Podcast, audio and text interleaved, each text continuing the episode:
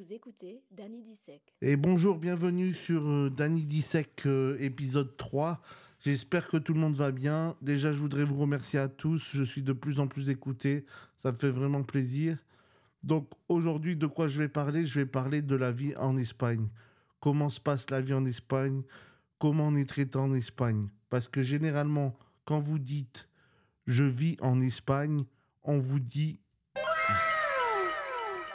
on va dire, c'est trop facile la vie en Espagne. Je suis là, je me laisse, je vais à la plage, il fait soleil, tout va bien. Alors que c'est pas du tout ça. Donc je vais un peu vous expliquer mon parcours parce que moi j'ai un peu tout vécu en Espagne justement. Donc déjà, euh, on commence par l'enfance parce que j'ai eu la chance d'avoir un appartement que mes parents avaient à la plage. Donc j'ai vécu toute mon adolescence, on va dire, tous les étés en Espagne. Donc je connaissais plus ou moins bien. Et moi, ce qui me fascinait déjà en Espagne, c'était que la vie tard, la vie, les gens qui vivaient tard, je voyais les gens se coucher à 1h, à 2h, ça me faisait halluciner parce que nous, on a l'habitude du journal de 20h et dodo, quoi. Donc euh, ça me faisait halluciner, je disais, ah, c'est trop bien, ils vivent trop tard et tout. Et à l'époque, faut savoir qu'il n'y avait pas l'euro. Donc euh, il y avait le franc et, euh, et le pesetas. Et le pesetas, c'était vraiment bien vous vous arrêtez à la frontière, vous changez votre monnaie et tout. Et c'est aussi ce qui faisait le charme pour moi à l'époque des pays, c'est que vraiment, quand vous voyagez, déjà, c'était pas aussi facile que maintenant. C'était une mission. Après, quand vous arrivez dans un pays, il y avait une vraie différence dans les coutumes, dans les goûts, dans la nourriture, dans tout. Maintenant, avec l'Europe et la mondialisation, c'est pas du tout le cas. C'est tout est pareil. Vous trouvez tout partout. Tout le monde a les mêmes habits, les mêmes centres commerciaux partout. Bon, les, les modes arrivent à quelques mois après dans les pays. C'est triste, mais c'est vraiment triste parce que moi, c'est justement ce qui faisait le charme d'un pays comme l'Espagne, ou par exemple quand vous alliez en Italie et tout, il y avait quelque chose en plus. Et c'est ce que je regrette vraiment qui a disparu de nos jours. Ça fait vraiment de la peine. Donc euh, voilà, je vous disais, on était, euh, j'étais un petit minot euh, qui s'amusait tous les étés à la plage et tout. J'étais au paradis, les plages de sable, vous savez, le soleil et tout. Donc j'étais toujours content. Et quand j'ai grandi, je me suis dit j'aimerais bien apprendre l'espagnol, premièrement et travailler là-bas, vu qu'on a, a l'appartement, je vais en profiter. Donc je suis venu vers mes 18 ans ici en Espagne, j'avais déjà connu des gens, donc euh, on m'a trouvé tout de suite un travail comme euh, serveur euh, dans un glacier, donc glacier à la plage le, pendant l'été, c'était parfait pour apprendre un travail. Mais tout n'était pas si facile parce que je suis arrivé les deux premières semaines, j'étais tellement mauvais, vous savez, vous dites ouais glacier c'est rien, mais bon à part chocolaté et fresa, moi je savais rien dire parce que c'était chocolat fraise, tu comprends, mais le reste, on dit comment euh, un cornet, on dit comment un pot, on dit après les gens ils te demandaient des alcools bizarres. Moi j'avais jamais travaillé dans un bar, j'avais même pas c'était quoi comme euh, mélange, comme cocktail, comme euh, en plus ici ils ont des trucs spécifiques comme alcool etc parce que ça faisait glacier et aussi bar à, alcool quoi. Donc les deux premières semaines c'était très très difficile. D'ailleurs, le patron m'avait même dit euh, si tu continues comme ça, je vais te virer parce que tu es trop nul, quoi. Moi, j'arrivais pas, je comprenais rien. Les gens, euh, pour dire cornet, c'était cucurucho, rien que le mot. Euh, pour l'apprendre, j'ai dû l'écrire, quoi. Tu dis cucurucho, c'est quoi ce truc? On parle d'un oiseau tu vois, t'es paumé. Mais en fait, en plus, moi, je suis dans la commune de Valencia. Et en plus, ici, il y a un truc particulier, c'est qu'ils parlent valenciano. C'est comme le catalan. Ils parlent. Donc c'est horrible parce que les gens d'ici ne font aucun effort. Ils vous voient et au contraire, plus vous êtes étranger, plus ils vont vous rentrer dedans en valencien. Et on parle de racisme, eux, eux font, il y a du vrai racisme des Valenciens envers les étrangers. Mais dans la langue, donc vous, vous comprenez rien. Donc moi déjà, j'arrivais du mal à comprendre l'espagnol normal. Et en plus, eux me parlaient valencien et mes patrons devaient faire l'effort parce que entre patrons et employés se parlaient valencien et ils prenaient l'effort de devoir parler espagnol avec moi mais ça le faisait chier quoi parce que c'est leur habitude ils sont là depuis euh, toute leur vie. Toi t'arrives et tu te forces à parler espagnol ils aiment pas parler espagnol ils aiment parler valencien. Donc ça a commencé comme ça. Donc euh, durement, durement, après le premier été, à la fin de l'été, je commençais, mais parce que aussi l'été, vous avez beaucoup de madrilins. Donc il y avait beaucoup de madrilins. Donc eux parlent le vrai espagnol, donc je m'améliorais doucement, doucement. Après, avec l'été, vous savez, les petites amies espagnoles, j'ai eu une madrilène, donc ça m'a aidé aussi parce que vous vous forcez à parler espagnol et tout. Et petit à petit, j'ai appris comme ça l'espagnol. Mais tout allait bien. Quand tout va bien, tout est beau parce que euh, je veux dire, on, venait depuis, depuis plusieurs années, c'est un petit village, les gens vous connaissent un minimum, ils savent, que vos parents sont propriétaires, vous n'êtes pas là, euh, ils vous traitent pas comme un Roumain, on va dire, sans, sans, sans être raciste, mais on va dire, on ne vous prend pas pour un Roumain. Donc, euh, donc tout allait bien, machin et tout. Et la vie a fait que j'ai dû bouger, je suis parti, je suis rentré en France. Après, j'ai eu des voyages. J'ai eu un, an en Australie et un an en Nouvelle-Zélande. Peut-être qu'un jour, je ferai des podcasts là-dessus, mais je préfère euh, attendre.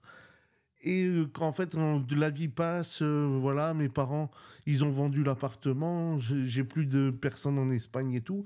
Et je rentre de Nouvelle-Zélande et je me retrouve, voilà, en France, sans argent, sans rien.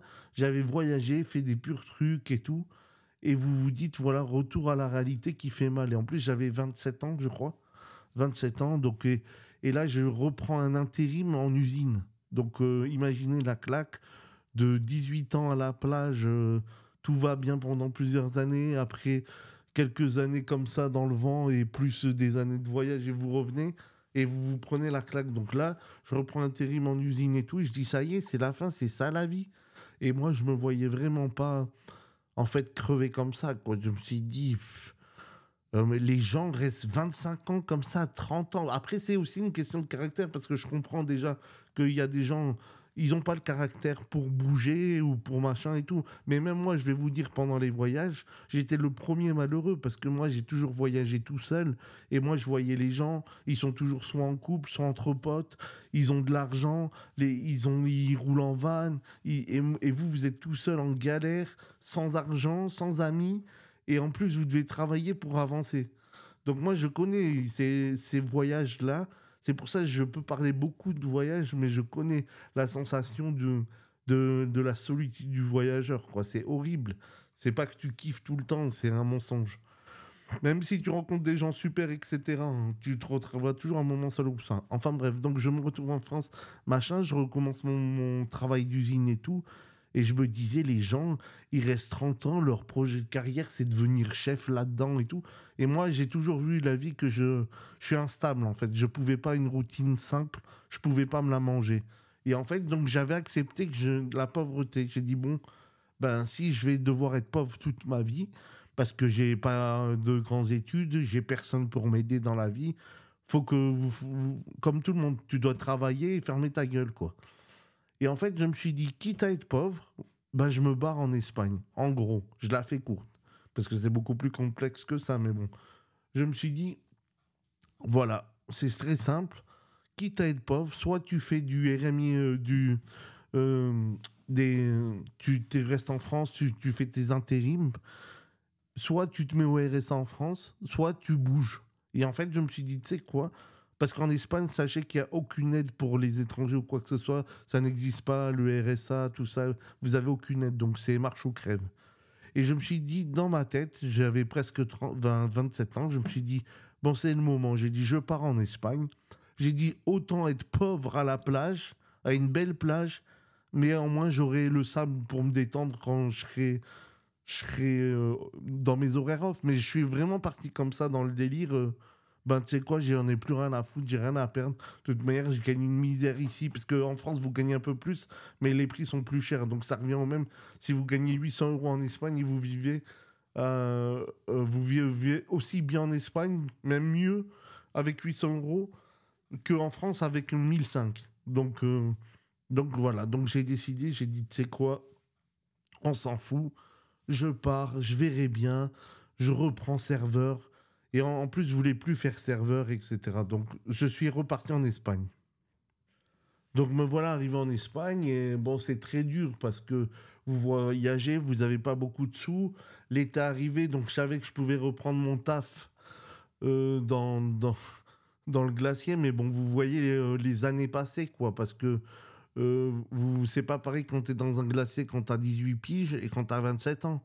Et tu vois les gens évoluer et tout. Il y en a plein qui sont pères de famille, d'autres qui ont réussi leurs études. Et toi, tu es là, tu es en galère. Les gens, ils disent, ah, ça y est, tu es de retour et tout. Tu es là, ouais, ouais, ferme-la, tu sais. Tu es trop dégoûté. Et donc, j'étais vraiment dégoûté de la vie parce que je savais pas quoi faire. Et là, à ce moment-là, souvenez-vous, je n'ai plus d'appartement. Donc, on devient locataire. Et là, j'ai connu, j'ai pris une grande claque et une leçon de vie et je tenais à vraiment que tout le monde le sache parce qu'on vend trop l'Espagne comme le rêve facile, etc., que tout le monde est trop cool et on va à Las Ramblas et on fait la fête. C'est pas du tout ça. C'est pas du tout ça. Donc, tu arrives en galère, tu loues. Même déjà, j'étais quand même. On me connaissait déjà parce que je suis revenu à mon village, donc on me connaissait la vérité. Donc, ça facilite un peu déjà pour louer les choses et tout. Mais dès que tu es locataire, change. Et là, j'avais plus le, j'avais vu la vie d'adulte, t'as plus la, la, vision pardon d'un enfant, t'as la vision d'un adulte et la vision d'un adulte est en location et comment les gens m'ont traité. En fait, ils te traitent comme de comme une merde, comme une merde. Ils te prennent de haut parce que les trois quarts étaient propriétaires, ils te prennent que de haut. Tu bouges le petit doigt, en tout le temps m'envoyer les flics. Euh, je parlais le soir à minuit, on m'envoyait les flics tout le temps, euh, je bougeais une, euh, feuille, euh, on m'envoyait le syndic, je garais mal ma voiture, on m'insultait, mais on m'a mis la misère. Quand je vous dis la misère, et ça c'est envers les étrangers, c'est du pur racisme. Et je vous le rassure, c'est pas du racisme de couleur de peau, c'est le racisme de la. Je suis blanc moi, donc et c'était des Espagnols, ils sont racistes de l'étranger en location comme si tu viens d'un cafard, ils te traitent comme un cafard. Et moi en fait, j'étais choqué parce que j'avais vu la façon dont on était traité propriétaire. Et là, maintenant que tu n'es plus propriétaire, ils te considèrent comme de la merde, comme si comme si c'était rien, quoi. Et ça m'a. Donc, c'est triple coup dans la vie parce que donc tu trouves. Tu as un, travail juste pendant 3-4 mois, tu te retrouves en location, et en plus, tu as tous les voisins et les, condés qui sont venus chez toi et tout. Et c'est la folie. C'est la folie. Donc, euh, grosse déception. Là, tu dis, est-ce que j'ai fait le bon choix, en fait? Parce que ça fait vraiment mal, quoi. Tu dis, est-ce que j'ai fait le bon choix? Est-ce que j'aurais pas dû rester en, France? En moins, j'avais mon frère et en moins, il me soutenait un peu. On se soutenait entre nous. Eh ben, ça, ce qui s'est passé, c'est que, en gros, mon frère aussi, pareil, il en avait ras le cul de la France. Et il était depuis 15 ans, il travaillait comme vendeur chez Renault et il m'a dit, j'en peux plus. Je, n'avance à rien. J'ai pas envie d'être vendeur toute ma vie. Il a dit ben je viens en Espagne. Donc euh, mon frère est venu en Espagne. Et euh, ben ça m'a fait plaisir déjà parce que c'est une aide, une aide psychologique. Donc euh, on est arrivé, on rigolait parce que on, se c'était la fin de l'été. Moi j'avais plus de travail et quand je travaillais, je gagnais 1002. Je travaillais de 7 sur 7 lundi à dimanche. Hein. Donc pour ceux qui disent et en plus en Espagne, euh, c'est pas les horaires payés, les gars. Hein. C'est euh, c'est tarif. Moi, je finissais à 2h du matin ou à 4h, c'était la même. C'est pour ça que les gens aussi, j'ai oublié de parler du traitement du travail en Espagne, les serveurs et tout, dédicace à vous. Si vous, vous savez, il n'y a pas d'horaire, c'est le même salaire et ferme ta gueule, quoi. Donc les gens n'hésitent pas à t'exploiter au maximum. Donc mon frère débarque et tout, et, euh, et on rigolait en fait, parce qu'on était les deux dans la misère. Et et en arrivant, on n'avait plus de sous, quoi. Et on, on vivotait, on vivotait, on vivotait. Euh, même, euh, le on a des souvenirs magnifiques quand, quand on allait de nuit, on allait dans des champs voler des salades pour manger et tout. C'était, c'était, c'était bon, c'était triste mais marrant, quoi. Mais après, on se sentait toujours, on a eu cette sensation d'être plus libre. Parce qu'on n'avait rien, mais on dit au moins on est libre parce qu'on a, on supportait plus cette vie de CDI, ces faux espoirs que vous travaillez 50 ans et votre retraite de merde. Donc, euh, les années ont passé, donc on faisait des petits boulots par-ci, par-là. Et euh, deux, ans, deux, trois ans sont passés quand même comme en vraie galère. Mais vous savez, en vraie galère que t'as pas de thune, t'as jamais de thune. Et, en plus, tu vois là, encore le coup, tu vois les étés, tes potes français arrivés sont tous euh, plus ou moins, ils ont économisé, son frais, ils ont des sous et tout. Toi, tu es là en misère, on n'avait rien on, disait, il disait alors la vie en Espagne et tout, ils te, les gens tout de suite ils vous prennent de haut parce qu'ils voient que dès que vous êtes en galère, tout le monde vous prend de haut Parce que c'est quand t'es en bas, les gens ils veulent t'abattre encore plus. C'est ça, la race humaine est pourrie par ça. Et c'est ça qui m'a dégoûté de quand je vois le voisinage, comment il a été, les gens, comment ils, sont contents que vous êtes dans la merde. Et je suis sûr qu'il y a plusieurs auditeurs qui comprendront ce que je dis. Quand vous êtes dans la merde, quand vous avez des coups durs dans la vie, premièrement, il n'y a personne. Et deuxièmement, on, on vous essaye de vous écraser encore plus. Donc voilà, les années passent et tout. Et bon, mon frère et moi, on a dit, on ne sait plus quoi faire et tout, machin et tout. Et en cherchant un travail, après, je vais pas rentrer dans le détail de ce que je fais maintenant, mais en faisant un travail, on a rencontré euh, une personne qui nous a appris, euh, qui nous a montré un business sur Internet et d'un business à un autre. Mais on a commencé comme ça. Vous connaissez euh, les dropshipping, les trucs comme ça. Mais moi, à l'époque, sachez que j'avais même pas d'ordinateur. J'avais eu un ordinateur gratuit en achetant un petit téléphone. On se connectait sur les réseaux publics gratuits on commençait, c'était il y a des années. Donc ça après, c'est vrai, on était avant-gardiste comparé à l'époque. Et on a commencé comme ça nos business en ligne, etc. Et au fil des années, on a développé plusieurs business en ligne, ce qui nous a fait sortir de la misère économique, on va dire. Et une fois que vous sortez de la misère économique, là encore, tout bascule. Parce que, donc, euh, grâce à Dieu, on a pu retrouver un appartement, redevenir propriétaire, etc. Et là, le comportement des gens, encore une fois, change. Et vous voyez, vous voyez la différence? Tout de suite, vous êtes propriétaire, les gens vous respectent, les gens disent ah c'est bien, les gens vous parlent autrement.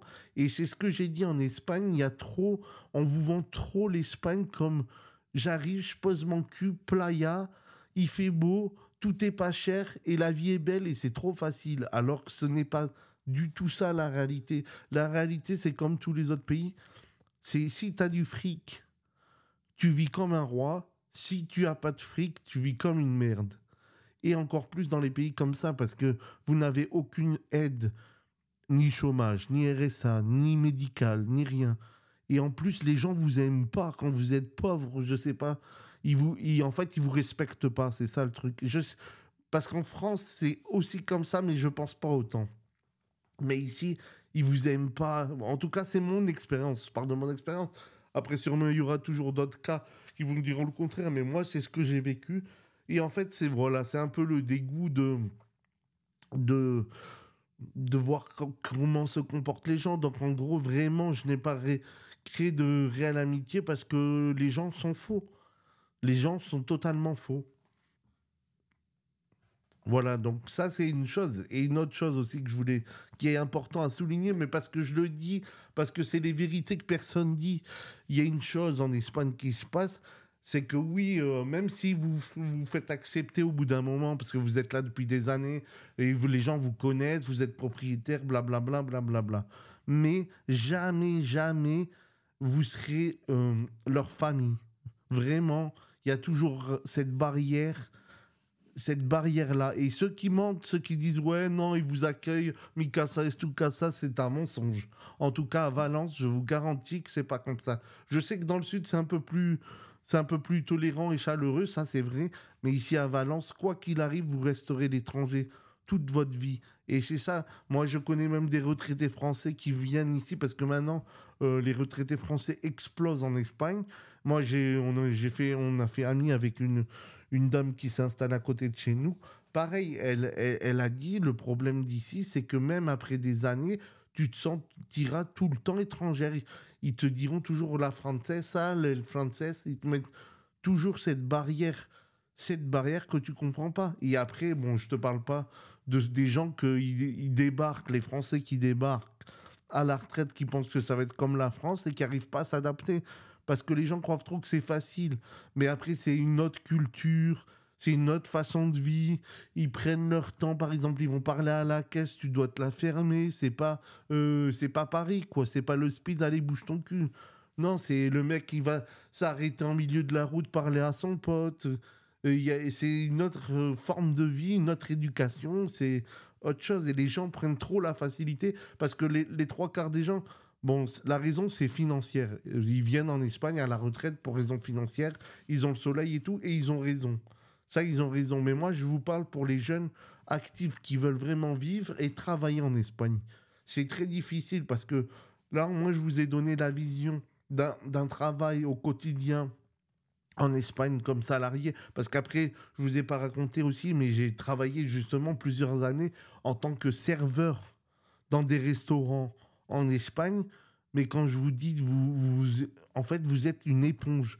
Ils vous prennent jeune, vif, ils vous cassent en deux. Et le jour où tu as 40 ans, moi je voyais les gens, quand tu as 40 ans, ils te prennent, ils te virent, ils prennent un autre jeune de 20 ans, ils en ont rien à foutre que tu étais là 10 ans. Ils en ont rien à foutre. C'est pas ouais, j'étais là depuis 10 ans, respectez-moi. Ils en ont rien à foutre. Et ici, t'as pas de contrat de travail. Hein. C'est ici, il y a un papier, tu sors dehors. Et moi, je vous disais, je faisais des horaires de malade. Je faisais 10 heures, 4 euh, heures, 18 heures, 2 heures du matin, par exemple. C'était des horaires non-stop. Et des fois, quand les, gens partaient plus tard, tu te la fermes, tu dois attendre, tu dois tout nettoyer. Et c'est l'exploitation au maximum. Et c'est pour ça que, déjà, ceux qui le font, il y en a plein qui le font. Respect à eux parce que c'est beau. moi, je trouve qu'on ne vend pas assez, on nous dit pas assez la vérité, que c'est très dur que, c'est très dur physiquement, que c'est très dur mentalement, et c'est pas arrivé parce que c'est facile, tu arrives avec le, euh, de l'argent, c'est sûr tu seras bien dans tous les pays du monde, et ça, il n'y a pas de problème. Et moi, c'est le dégoût de voir la différence entre, euh, disons, quand tu serais un employé lambda et que tu es en galère, on te maîtrise et tu es une mère toute ta vie parce que tu es un étranger comme si tu étais, euh, je sais pas quelle race en France. Et, et là, en Espagne, ben voilà, tu es T'es es leur, euh, leur esclave, quoi. T'es là, t'es le, le petit merde de merde, t'es l'étranger. De toute manière, tu passeras toujours après l'espagnol. Point final. Et en fait, voilà. Donc, comme j'ai jamais entendu le dire à haute voix, et j'entends que dire des, des, belles choses sur l'Espagne, mais moi, je suis le premier à adorer l'Espagne. Je vis depuis maintenant 10 ans en Espagne. Je sais pour ça que j'adore l'Espagne. C'est magnifique, c'est l'un des meilleurs pays à vivre. Moi, je, comme je vous ai dit, j'ai fait un peu un peu des pays autour du monde. Et je vous ai dit, toujours, j'avais envie de revenir en Espagne. Mais après, pour la vie au quotidien, il y a cette particularité à passer. Donc euh, voilà, j'espère que j'aurai réussi à montrer la différence entre s'installer en Espagne en partant de zéro avec rien et venir en Espagne en tant que retraité avec un capital et une retraite qui tombe tous les mois. Voilà, parce que je trouve que c'est pas assez exposé, qu'on nous vend trop l'Espagne euh, comme le paradis facile, alors c'est dur comme dans tous les autres pays, voire plus dur parce qu'il n'y a vraiment aucune aide. Et j'espère que ça pourra aider certains à prendre des décisions. Sinon, ça m'a fait plaisir de encore parler avec vous. J'espère à la prochaine pour d'autres podcasts. Je vous dis à bientôt et bisous tout le monde. Ciao. Merci pour votre écoute. À bientôt.